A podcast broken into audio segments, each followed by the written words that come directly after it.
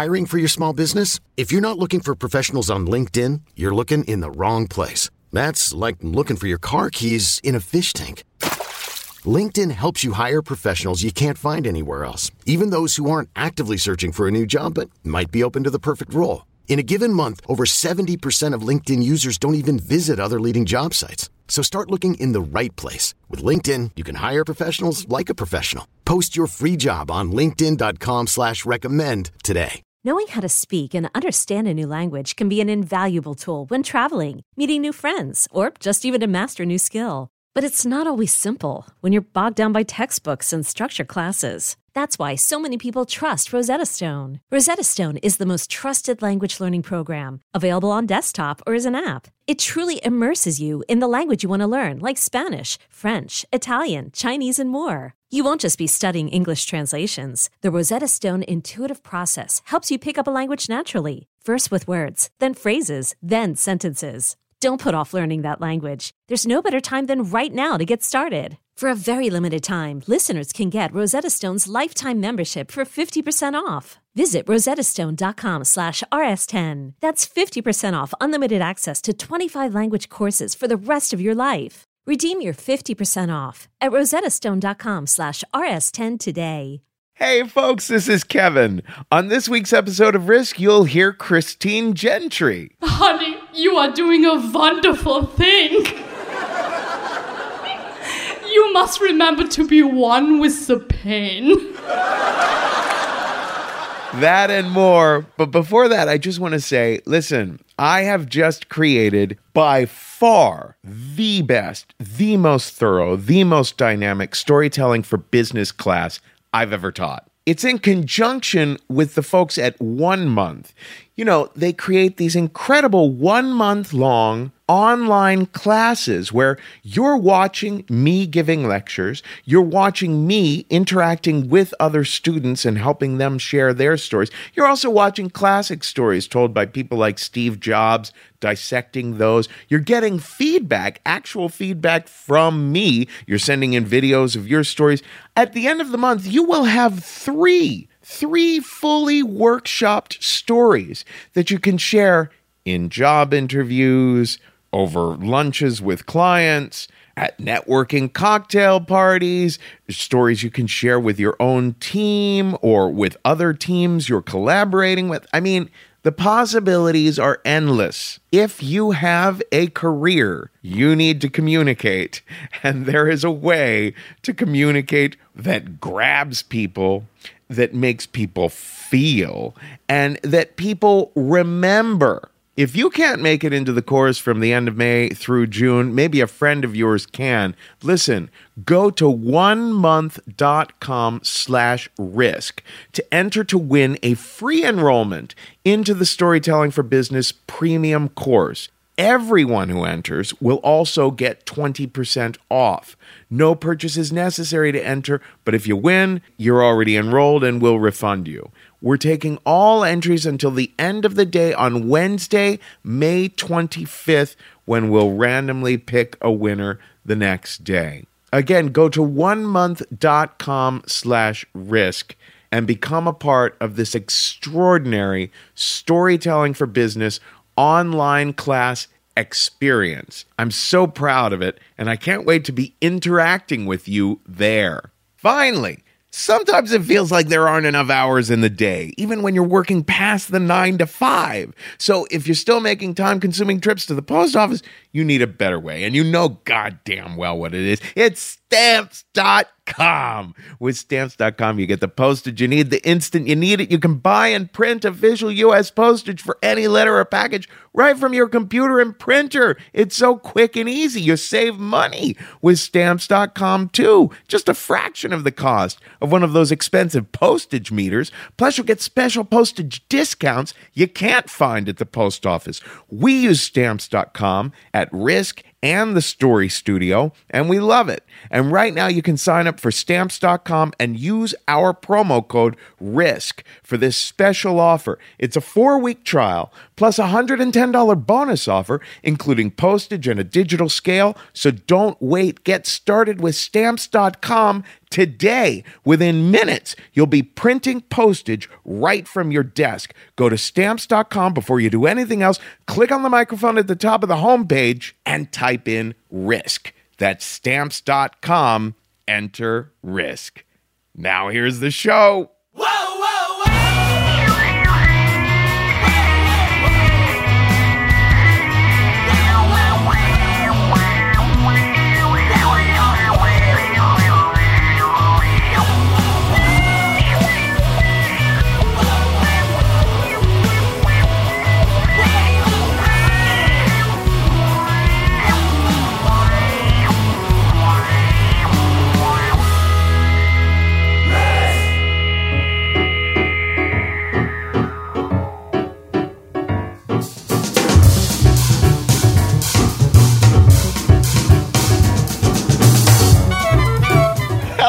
kids. This is Risk, the show where people tell true stories they never thought they'd dare to share.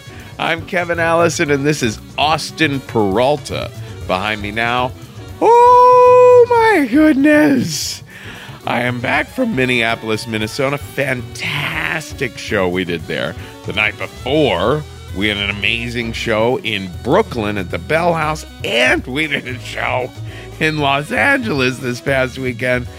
My goodness, we are just kicking it out. We are kicking out the jams, motherfuckers. We are uh, a storytelling machine here. And this week's episode is all over the map emotionally. We're it's we're calling it stumbling blocks. Three people telling stories in three different cities from three very different kinds of life experiences, some silly and some very serious. In a little bit, we're going to hear a really unique story from Grant Robinson. He shared it with us in our Dallas, Texas trip a little while back. But before that, the first ever appearance on the show of Andrew Ritchie. it was a real treat having Andrew on, fan of the show, and a, a newcomer on the comedy scene in New York City. It's really exciting to see someone so young and kind of, you know, just just getting their start in it all. Get up at the Bell House, which is such a, you know, a big, you know, impressive sort of theater and and do such a wonderful job. So here he is now. This is Andrew Ritchie with a story we call The Sham Identity.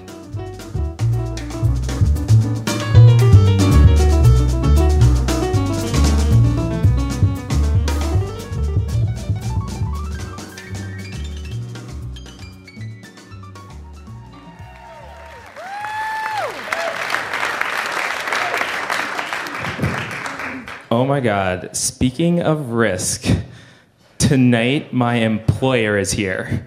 like, like not in I like like I invited him and he like knows like that I do comedy. Like he didn't know I did comedy. I was just walking back to my desk and I see over like his shoulder on his computer, he's buying tickets to the show. and I'm like, bro, are you stalking me? and he's like, no, I go to risk every month. And I'm like, oh, bless you. Also, in my head, don't get fired. don't get fired. Um, so I'm only telling a story about um, breaking the law and deceiving people. But um, it was when I was 19, so holla at the statute of limitations. Um, so I, I was 19, and like, what a 19 year olds want to do? Uh, drink, right? Right. I was in college. Like in college, it's popular to drink. I was also in college in Wisconsin. There's nothing else to do but drink. So, so I was looking for a fake ID. I was on the internet looking for a fake ID, and this is my second attempt to find a fake ID. Because my first attempt to find a fake ID, because I had this theory. This is the theory is really important, so I should back up and tell you about the theory. I was in uh, the suburbs of Chicago in Evanston, Illinois, and my theory was uh, because I was in Evanston in the suburbs, and because I went to school in Wisconsin, uh, where because both of these places are very white, that all I had to do was convince white people I was of age. Because, like, black people, we got more com- important things to be concerned about, especially around Chicago. Um, So I had this theory about white people that they think all black people look the same. Uh, and this isn't just a theory, this is like a thing that's experienced by black people, by the way. Uh, no offense, guys, but it happens. Um, so as long as I convince convince white people I'm cool, right? So I just need a brown person of age on this ID.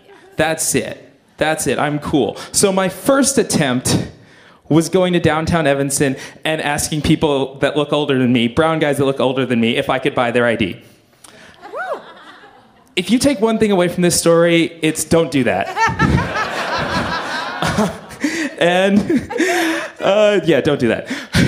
so uh, that didn't work, and it also creeped me the fuck out asking them for it. So I was like, but but I was convinced all I had to do was ask. So it was like, how do I ask a ton of people something really weird? And that's how I turned to Craigslist. and I wasn't just, but, but it would still be weird to just ask someone on Craigslist, yo, can I buy your ID? So I came up with this ingenious plan. I was gonna post a bunch of dating ads that were just like, hey, I'm looking for a skinny, light skinned black kid who's in his early 20s and I wanna fuck. and as these uh, as people responded, I would just be like, yo, actually, I don't want to fuck, but hey, you probably look like me because that's what I'm looking for. Can you sell me your ID? and I did this. like I went on Craigslist. I posted, I'm a, I'm looking for an early 20s skinny black kid that wants to fuck. And I sent these out and oh my god, I got so many dick pics back. but if someone did post a pic of their face, I would reply, actually, I'm under 21 and I'm just trying to buy an ID. so one dude actually replied and said he would do it. This guy, Chris Thomas. Um, and here's the thing Chris Thomas was not black. he was he was Indian. And like, you know, I have I have all this hair right now, but at the time I also had a ton of hair, had dreadlocks down my back, and this dude was bald. and on the ID he wanted to sell me, it said that the date of the photo was like two months ago. there is no way that I was growing all this hair in that amount of time, right? But I was down because I had my theory that all oh, black people look the same to white people, and I'm gonna be cool. So we made an arrangement oh to meet in a grocery store parking lot still in the suburbs of chicago. And we do. We like drive out there and i'm like so excited. I'm like i can't believe this works. I can't believe this works. I can't believe this works and i'm going out there and we pull ne- into the parking lot and we park next to each other and we like look at each other and i'm like i can't believe this guy's gonna sell me his id and he was gonna sell it to me for a hundred dollars because that's all i had. And so i'm gonna sell his id i'm gonna buy his id and like I could take out a bank account as him, I could take out a loan as him, and seriously, as soon as he sees me, the first thing out of his mouth is like, "Are you sure you want to do this? You don't look anything like me." So, so he's the one backing out at this point, and I'm like, no, dude, I got it. I'm gonna take it on a test drive. I get like, just give me your ID. We're at the grocery store. I'm gonna go buy some liquor with it. So I go into the grocery store, and I'm like, okay, what can I buy? Also, I don't have any money. I only have that hundred dollars, maybe a little bit more in my bank account. So I'm like, what do I get? What do I get? What do I get? I go down an aisle, and this is by by the way, this is like on a Saturday, right? This is when people are getting groceries for their family. I grab a single bottle of Guinness beer. and, I, and I take this single bottle of Guinness beer up to the cashier and I set it down, and everyone else is buying groceries for their family. And it's some middle aged white lady that's the cashier. So this is my target demographic for deceiving. and I'm like, I'm like, is this gonna work? Is this gonna work? She just glances at it, sells me the beer, and I'm out. I'm running out like I got my beer, I got my Guinness, I I have won. and so so I go back to Chris who's selling me the ID. And once again, I'm the, the, the really fortunate thing about this is that his name was Chris because if he had an Indian last name, I would not be prepared for that because this is like before Netflix and there was not like a Master of None episode that explained the canonical that explain the canonical of immigrant experience. So I give Chris the hundred dollars. I run out. I'm victorious. I go back to my school in Wisconsin. I'm cool as fuck. I'm buying underage kids alcohol. I'm, I'm going out with my older friends to the bars, and I get super cocky about it, right? Like, so I'm buying like like I'm going to the grocery store and buying an entire basket of assorted alcohols that don't make any sense together. and and I'm just celebratory. But there's this one place, I'm back in Wisconsin, let me remind you. There's this one place that I will not go to because they card hard, because they're right by our tiny college in Wisconsin. And they know that there are lots of college students there, right? But then I get lazy and I'm like, I better just go to the place that cards hard, right? I'm like, I don't have, t- I don't have time for this, right? So I go to the place that cards hard. I just get one bottle of vodka and I think I'm cool. It's like I, I don't I know I'm fine. It's like I put it I put it down. Another middle-aged white lady cashier, target demographic, already been fooled. Put it down, and she scans it and she looks at my ID, and for the first time she says, looks like you've grown a lot of hair.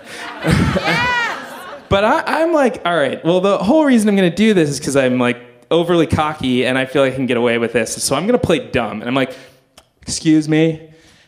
and she says, she, she just says the same thing again. Looks like you've grown a lot of hair. And I just keep playing dumb. I'm like, excuse me. so I make her say it. And she says, I don't think this is you. So let me once again remind you that we are in a small town in Wisconsin and everyone knows everyone. So I lean in really close and I've already planned for what I'm going to do in this situation. I got this. I touch her on the shoulder and she's really confused and I ask, "Hey, if I tell you something, will you promise not to tell anyone else?" And she looks at me so confused. she is so so so confused. And then I t- tell her, "They're extensions."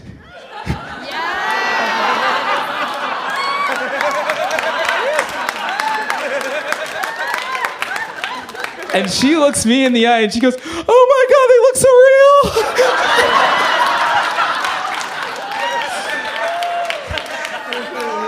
and she sells me the vodka and I'm out.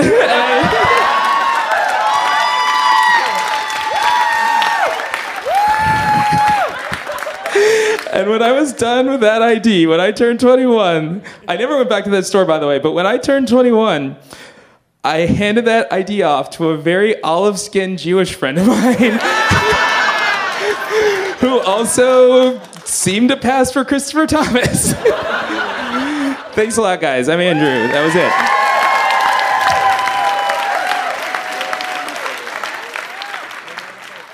it. Wait, you changed your name to McLovin? What kind of a stupid name is that, Fogel? What are you trying to be an Irish R&B singer? Oh, they, they let you pick any name you want when you get down there. And you landed on McLovin. Yeah, I was between that and Muhammad. Why the fuck would it be between that or Muhammad? Why don't you just pick a common name like a normal person? Muhammad is the most commonly used name on earth. Read a fucking book for once. Fogel, have you ever actually met anyone named Muhammad? Have you actually ever met anyone named McLovin? No, that's why you picked a dumb fucking name. Fuck you. Give me that. All right. You look like a future pedophile in this picture, number one. Number two, it doesn't even have a first name. It just says McLovin. What? What name? What name?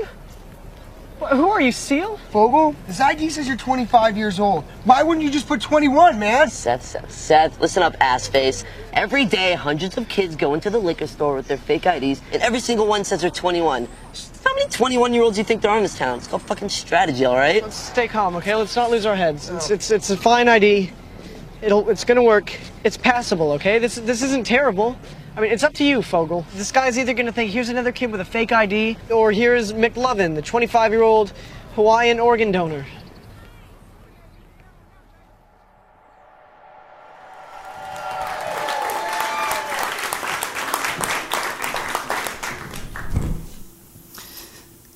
It's 1 a.m., and my son, who's not even two weeks old, I'm holding him, and he's screaming at the top of his lungs.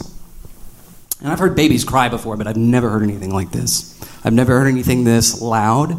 I've never heard anything this long. And I've never heard anything this angry. It's basically something like,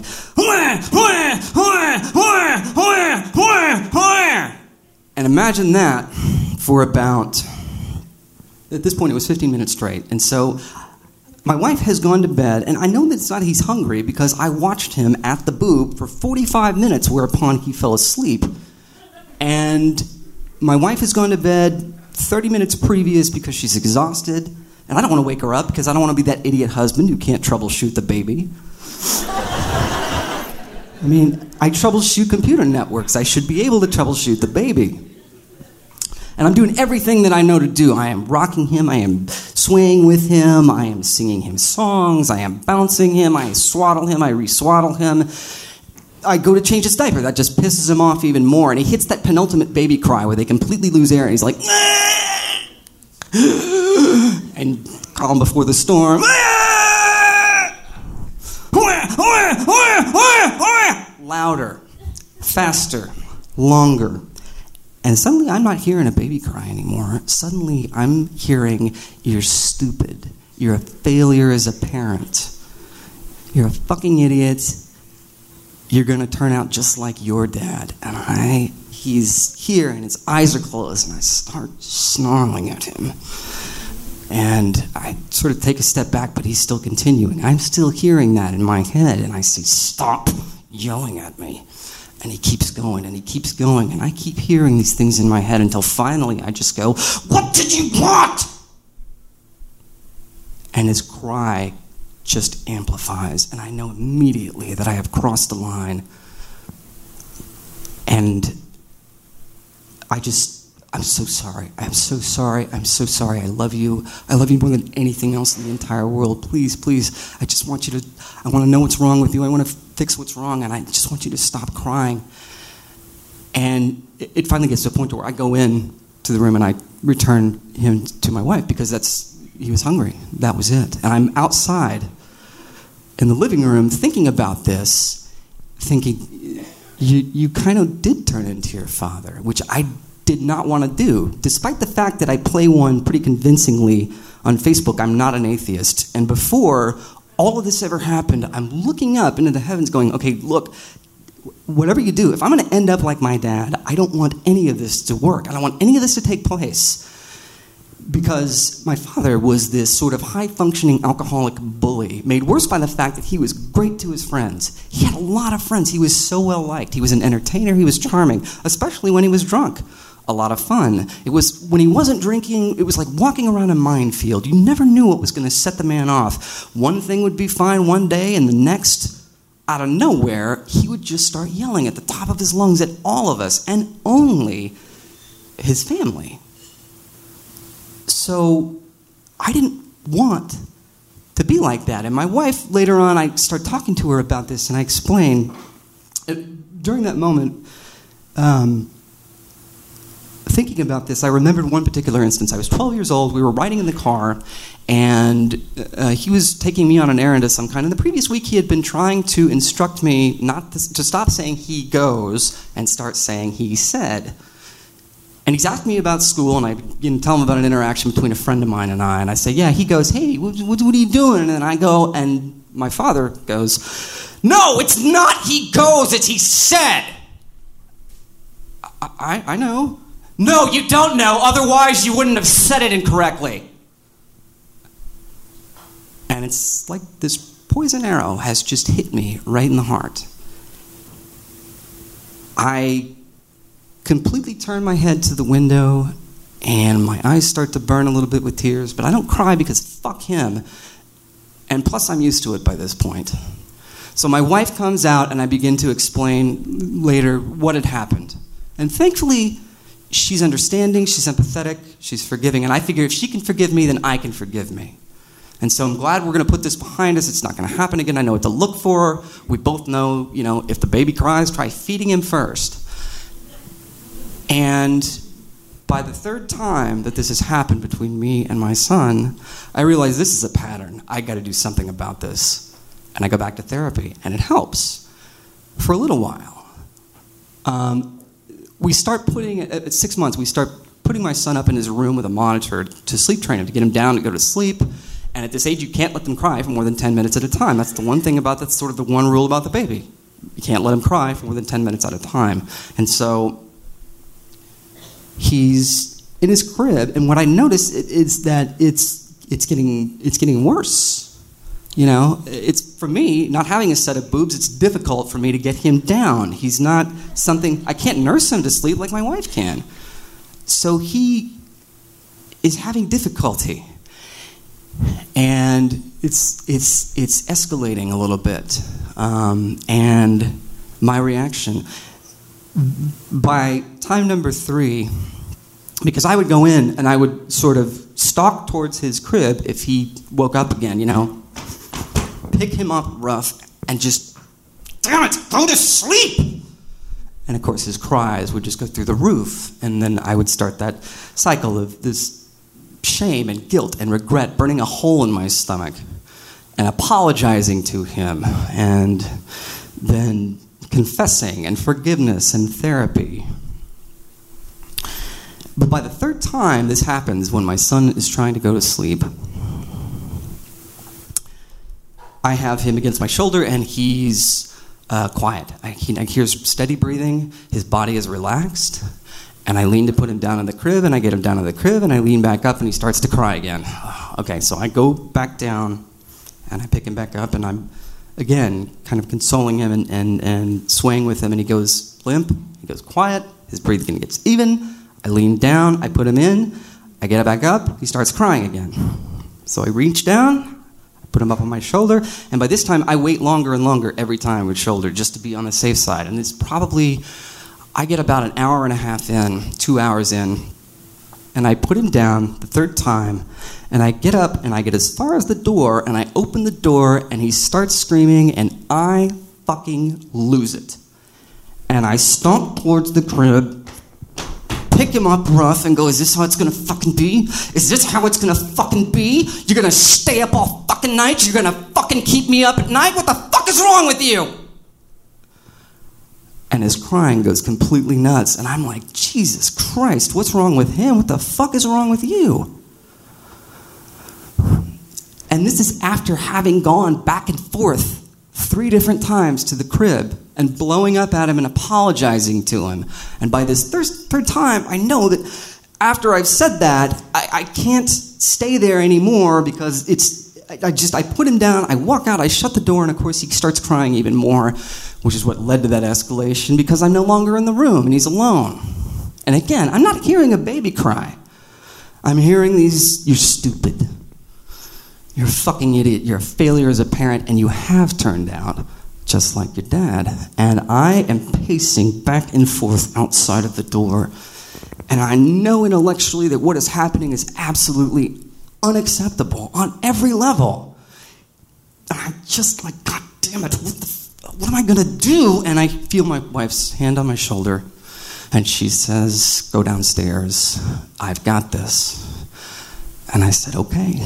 And I go downstairs, and I'm sitting there on the couch with my head in my hands, and I, I,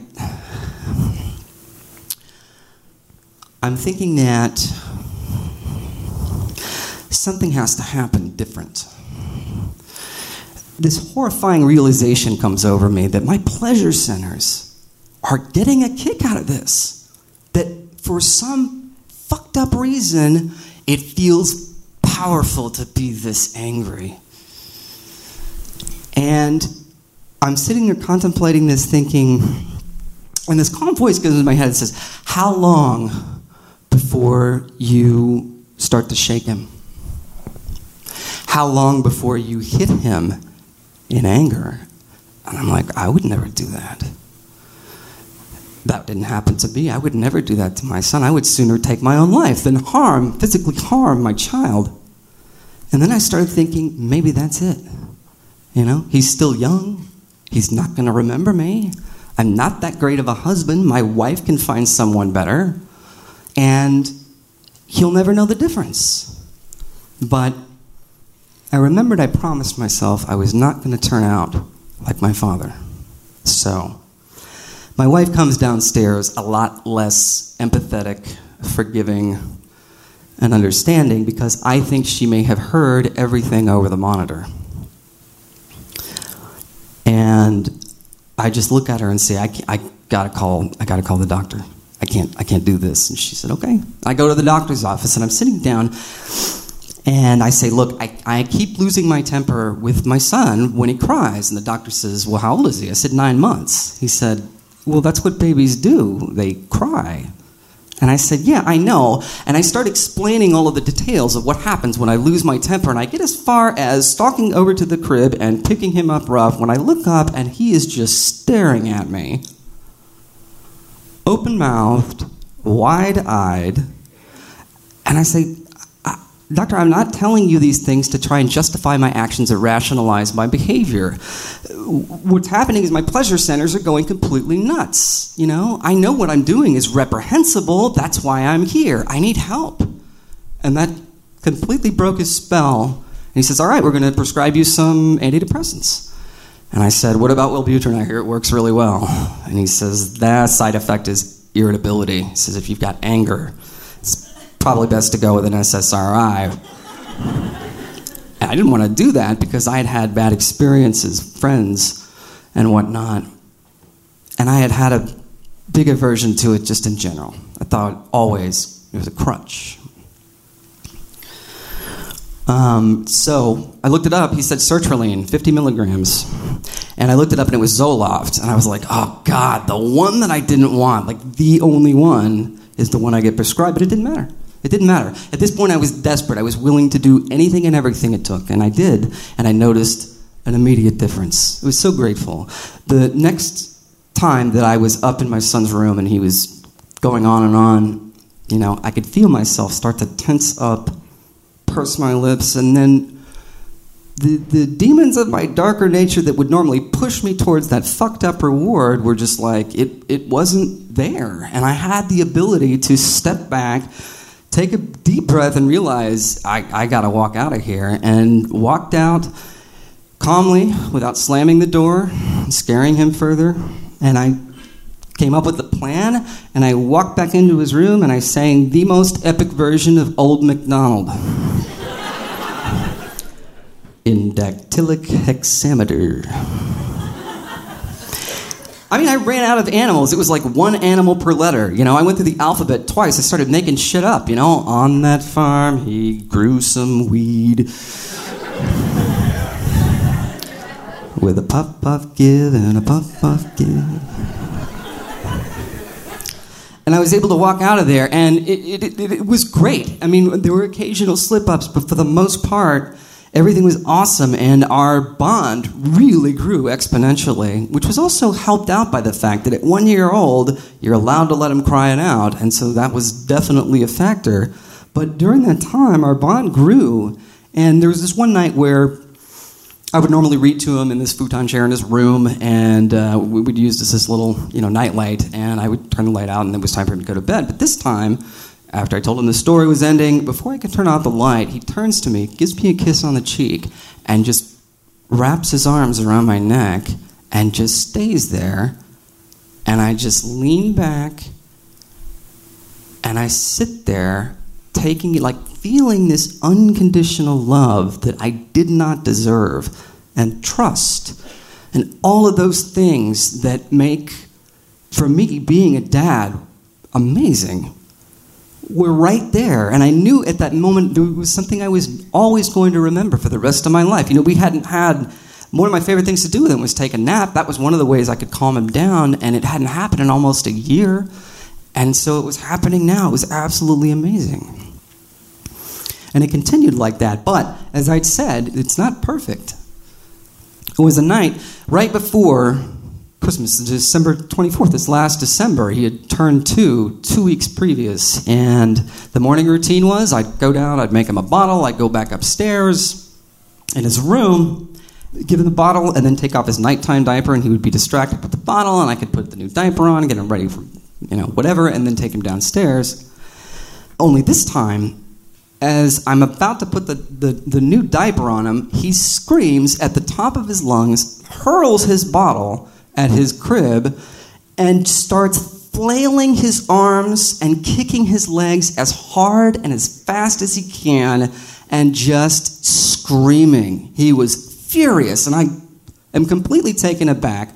I hadn't even had an opportunity to take my medication yet. I go to the bottle and I grab it and I try and get him to feed it, and he just slaps it out of my hand. And he's still kicking, he's still kicking. And finally, it, I'm in a bad position, and he nails me right in the balls. And I just fucking lose my mind. I go, God damn it, son! And I grab his legs and I force him to the carpet. And I hold him there, looking at him with this ugly, angry grimace on my face. And I think it's the first time he had actually seen close up what that looked like because every other time his head was always against my shoulder. He could never see me, only hear me. And this time he saw it, and his cry changed immediately from angry to completely and totally afraid. And I just collapsed. I'm like, God damn it, I thought I was done with this bullshit. And I apologize and I say, son, I am so, I, you, you have every right to be upset. What I've done is completely and totally unacceptable. I will do everything in my power to make sure it never happens again and make it up to you. And I get him calmed down enough to where I can get his clothes on and I go downstairs and he doesn't want anything to do with me. He is trying to get away from me, and I totally get it. I completely understand.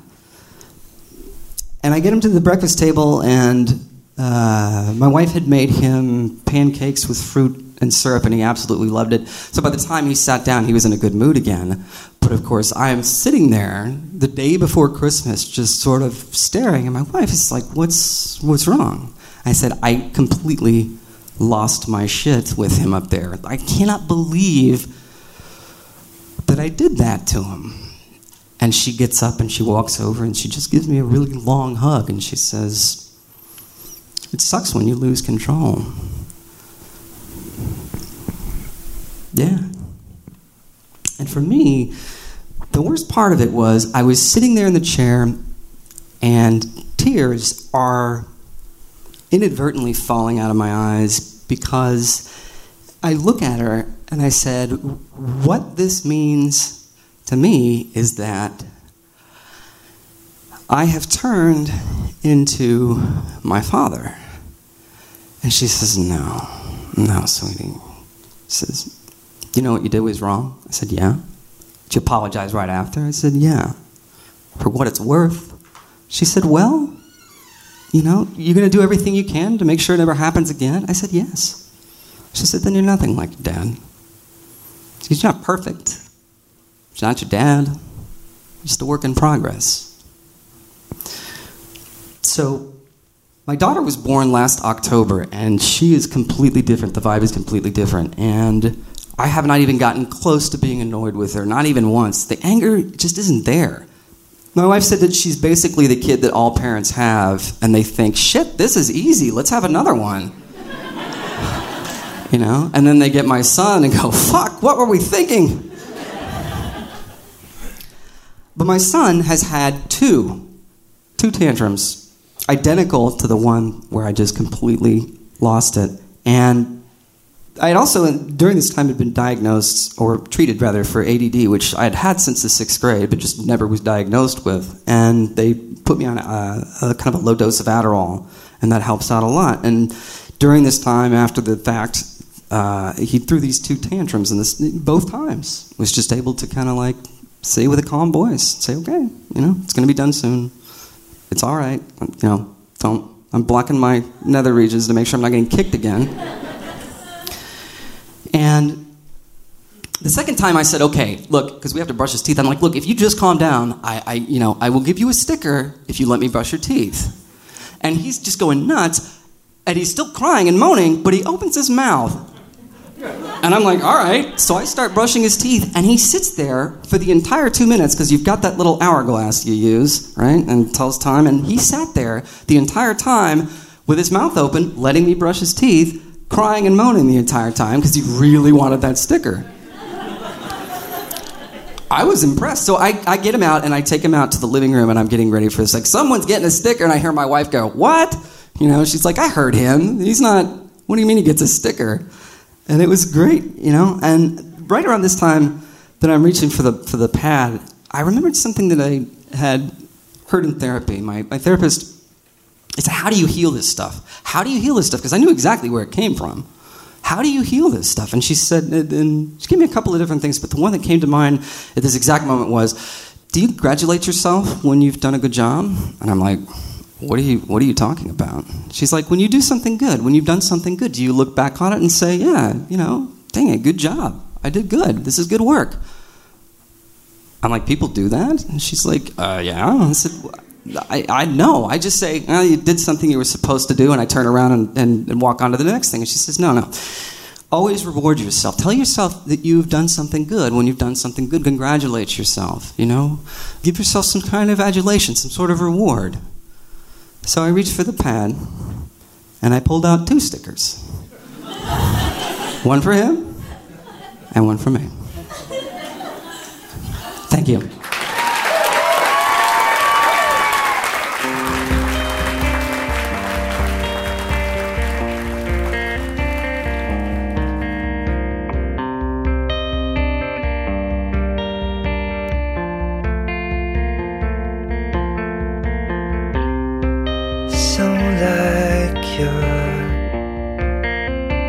Father in the face and blood, terrified and cold,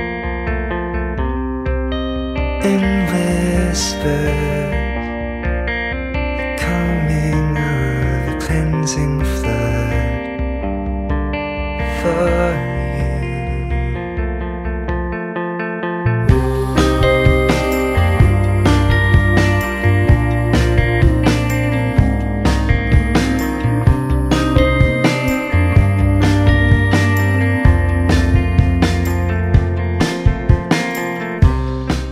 This is Risk.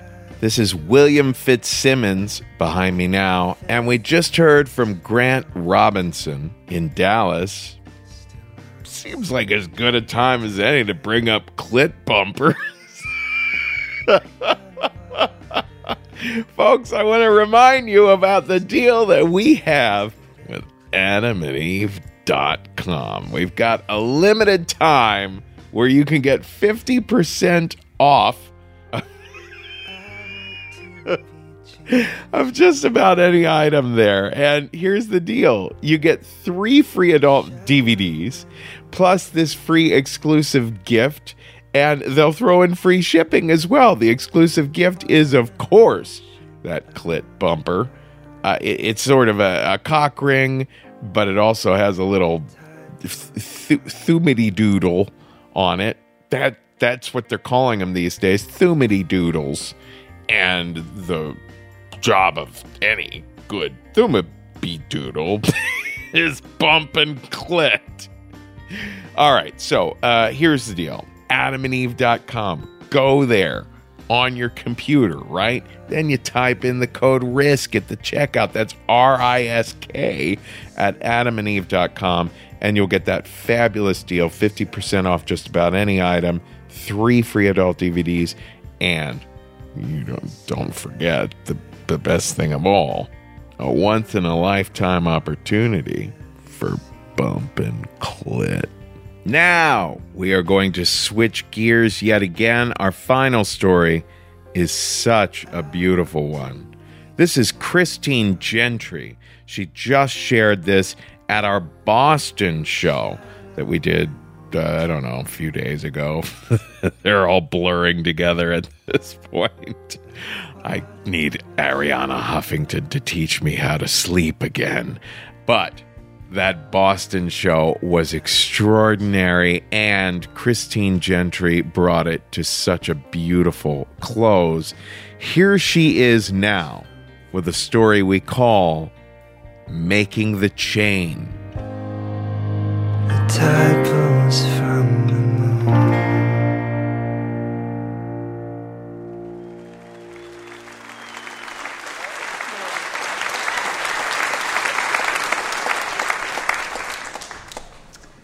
So it's 2012, and I'm scrolling through Facebook, and in between, you know, cat videos and Foursquare check-ins, because it's 2012, um, I see a post from an old friend of mine. Actually, I hadn't seen her in years.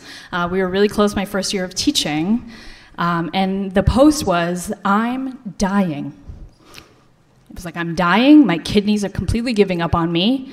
All of my friends and family have already tried to donate a kidney to me, and this is my last resort. So, Facebook, is somebody willing to donate a kidney to me? And I dropped everything and sent her a message. I was like, I am so sorry. I didn't even know you were sick. Um, we haven't spoken in a while, but like, absolutely, you know, what do I need to do? And thus began this really intense series of tests. So I don't know if you guys know, but it's incredibly difficult to be approved to donate a kidney, which is why all of her friends and family had been rejected. So they run every test you can possibly run on a human being, including a pretty intense psychological exam. And if they find one thing wrong with you, they say no. Um, but I was very lucky and I got approved to donate.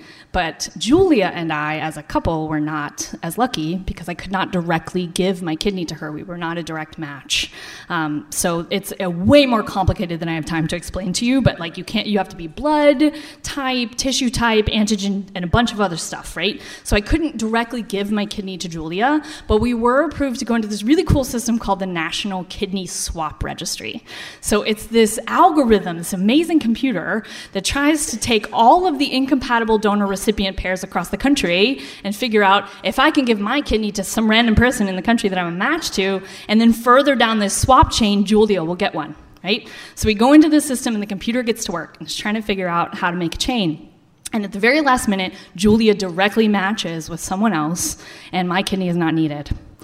Guys, it was amazing to watch the transformation of my friend Julia, right? She was not being hyperbolic on Facebook, right? She was attached to dialysis, which is basically the machine from Princess Bride, you know? Like she was going home every day and hooking herself up and being like, please don't go to 50. Like that was her day. And this one surgery just every time I saw her, she was like a, a new and happier person.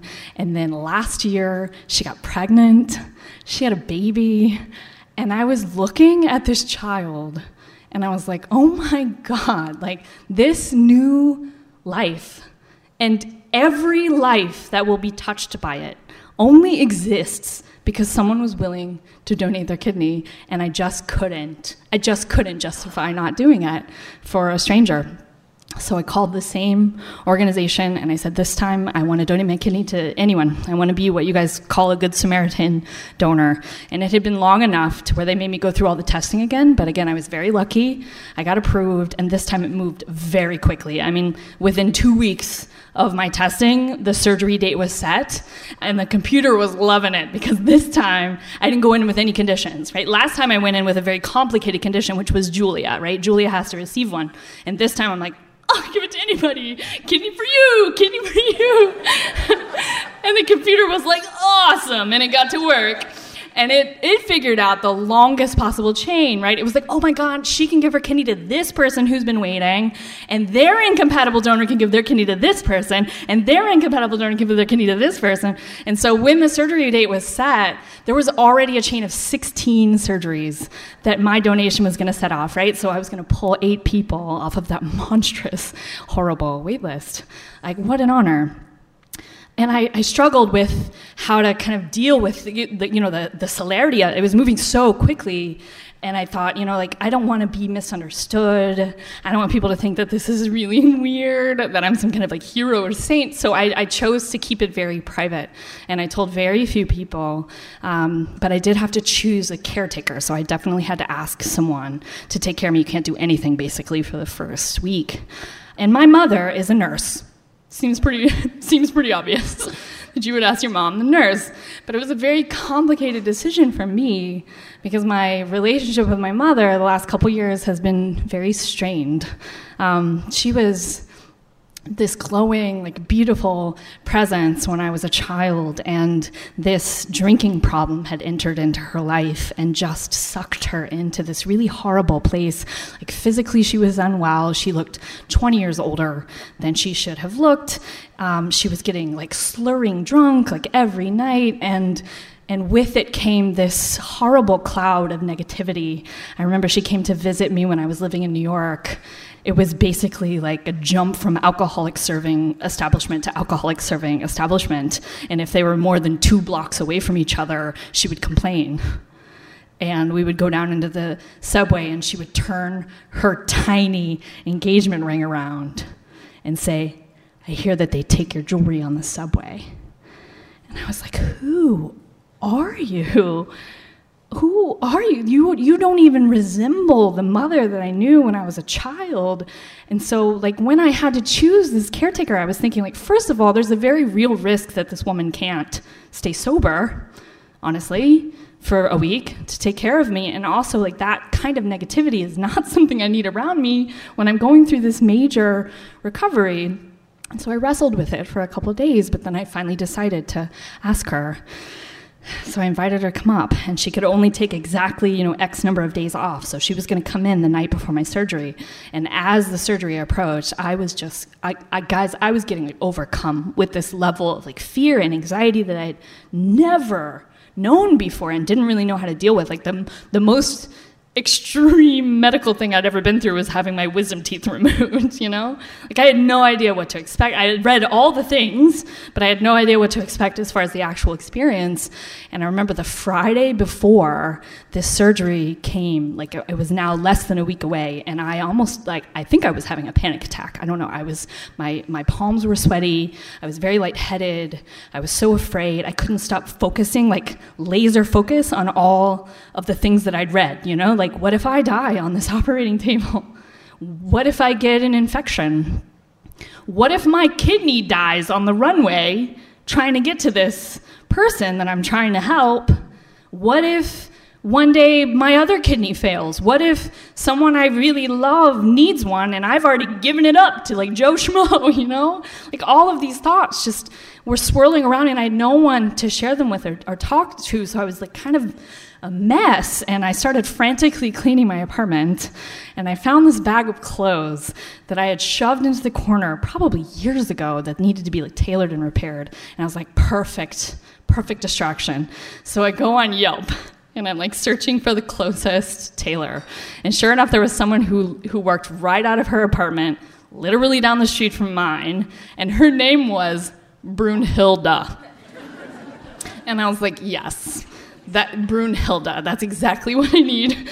And I give her a call, and of course she's available. The uh, thick German accent when she answers the phone. I was like, this is this is perfect. This is meant to be. And so I start walking down the street to Brunhilde's apartment, and it's February, it's Boston, it's snowing. I'm crying. It's all very emo. and I have my bag of clothes, and I get to Brunhilde's apartment, and she opens the door, and she looks exactly the way that you think she looks like giant German woman, huge boobs. And I walk in and I open the bag of clothes and I start pulling them out to kind of explain to her the things that I needed done to them. And she cuts me off. She says, Honey, what's wrong? And my, my bottom lip starts quivering, and I said, Oh, Brunhilda! I'm donating a kidney on Thursday, and I'm so scared. And she just grabs me. She gives me this big old hug. She like sinks my head in the middle of her big boobs. She's like pawing my back. She goes, Honey, you are doing a wonderful thing you must remember to be one with the pain. it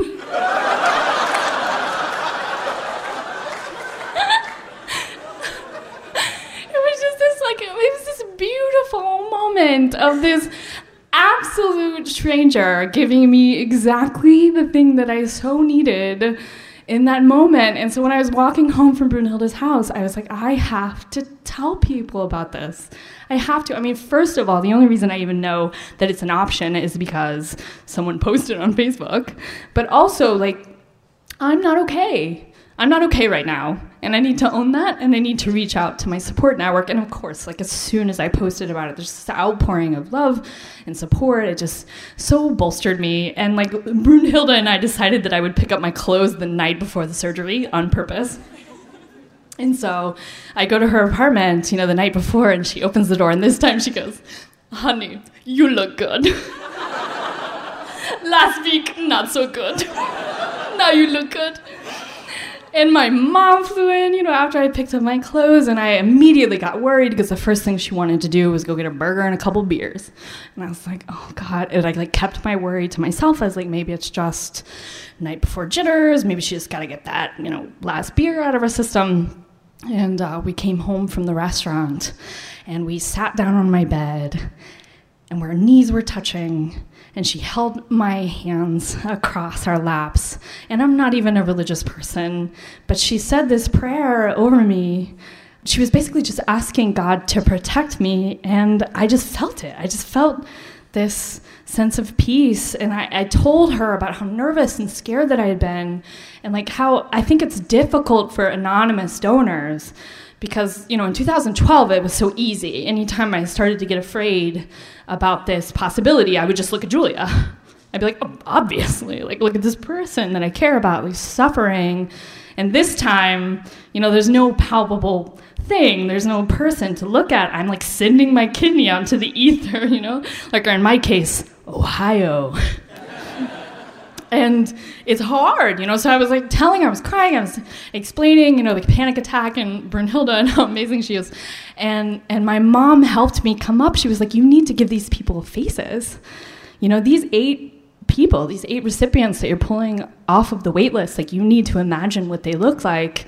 And so we came up together with this haven you know it was it was based on this plaza in barcelona that i just stumbled upon and just it was so beautiful. Like i turned the corner and it opened up into this plaza with an old church and there was this big tree and it was like raining orange flowers and there was this little turquoise water fountain bubbling in the middle of it and i was the only person there and it was just the sound of my heart and like classical guitar bouncing off of the labyrinth of the gothic quarter you know? It was just this magical place and so we decided that was going to be my haven and whenever i got scared i would close my eyes and turn the corner and i would be in that plaza and i put the eight people at that fountain and every time I got scared, I would just think about turning the corner and seeing those eight and being like, right, this is why I'm doing it.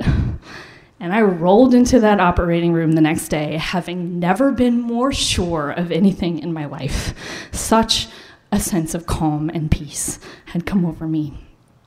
But I am not here to lie to you, and the first few days of recovery were awful. They were so hard. And my mother got the crap shift. She did, and she did not leave my side. She slept in the hospital room with me. She didn't have a drop of alcohol or utter one complaint for five days. And the third day that I was in the hospital, they took me off of the Dilaudid IV drip and they tried to replace it with an oral version of the pill, and my stomach was not taking it. And you guys, like, nausea is just a terrible feeling, regardless. Like, you all know it. It's awful. It's objectively a terrible feeling. But when nausea is bathed in terror because you've just had major surgery and you have this giant abdominal incision and you know that if you puke, it's going to hurt so badly, like, that was the feeling that I had. And my mother was comforting me, and then I puked. Valentine's Day. It was Valentine's Day, day three. And, and I was incapacitated and so I just puked all over myself. And so there was like the embarrassment, and I'm, I'm crying, and the pain. Guys, the pain, it was like every time I heaved, it was like a blacksmith had taken a newly forged spear and shoved it into my side. And my mother took this warm washcloth and she was wiping my face. And I grabbed the bars of that hospital bed, crying, and I said, I don't want to regret this, Mama. I really don't want to regret this. She was wiping my face, saying, You won't. You won't, Christine. It'll get so much better. And the nurse came in and she was like, Oh, we should probably try a different pill. And I grabbed her scrubs and I was like, You will never put another prescription pain medicine in my mouth. And she goes, It's really early. And I was like, I don't care. So that's how on day three of my surgery, I started recovery on just over the counter Tylenol. And it was my mother who pushed me to get out of bed every day, even though it hurt so badly. She said, You can walk a little further this time. I saw you touch the edge of that windowsill yesterday. I bet you can make it to the other side of that window today. And when they finally took my catheter out, and I was so excited about taking a shower, and then got so crushed because I couldn't do it myself. It was my mom who took me and led me from the bed, and she walked me to the shower, and she put the seat down in it, and she took my clothes off, and she sat me down in the shower, and then she took her clothes off. And she stepped into the shower and she closed the curtain. And she bathed me so gently. And we were both crying. And she said, Christine, it's just like when you were a baby. I went home on day four. And my mom and my best friend took care of me for another six days. And my friends brought me more food than I can even eat. And my students made me homemade cards. And then I got a call from the National Kidney Registry about a month ago. And they said, Christine, the chain that you started is still going. It's 56 surgeries long.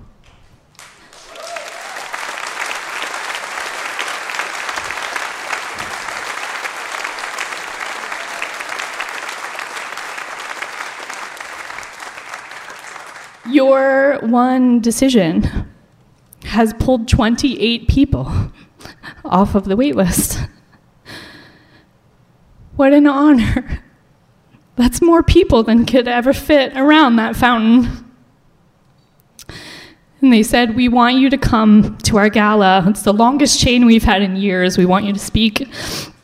And I said, Absolutely, as long as I can bring my mom. Thank you.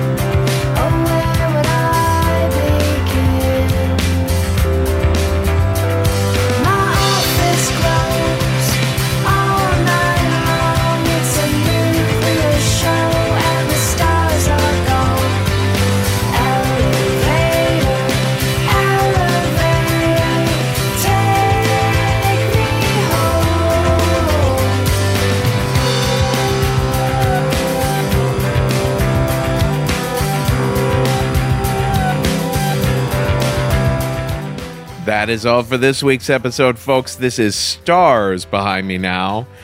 I don't know that the lyrics are all that appropriate after Christine's story, but I liked the sound. Okay, here's the giant list of places we're appearing next. On June 17th, we're back in Philly. Philadelphia, come to see us on June 17th. Then June 18th, we're in Los Angeles at the Bootleg Theater. For the first time ever, we're doing the show at the Bootleg. That's going to be a very special show, so come on out, Los Angeles. On June 22nd, we're back at the Bell House in Brooklyn. That's going to be an all funny stories show. Josh Gondelman will be there. T.S. Madison will be there. Holy shit. So exciting. On June 25th, we're in St. Louis, Missouri, and we're still taking pitches for that one. The pitch deadline is May 28th, so get those pitches in. The theme is worried. But the show is on June 25th in St. Louis, Missouri. On July 8th, we're in San Francisco, California, and we're still taking pitches for that one too. The theme is resonant. So pitch us, you know, the submissions page is on our site, risk-show.com slash submissions. Don't forget that extraordinary class we're doing with One Month. It's called Storytelling for Business. And for an entire month, you can be participating. You can be seeing me delivering lectures, seeing me telling stories, and then explaining how they work, getting tips from me online. I'll literally be reacting to the stories that you send videos in for. If you have a career, you need to be telling stories in one way or another, and this one month online class is the way to do it. I'm being completely sincere when I say I've never taught such a complete and in depth and hands on class. So if you go to onemonth.com slash risk, you can enter to win a free enrollment into the Storytelling for Business premium course. Everyone who enters will also get 20% off with a coupon code, no matter what. So, onemonth.com slash risk. And if you love what we do here at the podcast, please remember we're listener supported. Go to the support us page at risk-show.com. We very, very dearly appreciate the support of our fans. Folks, today's the day. Take a risk.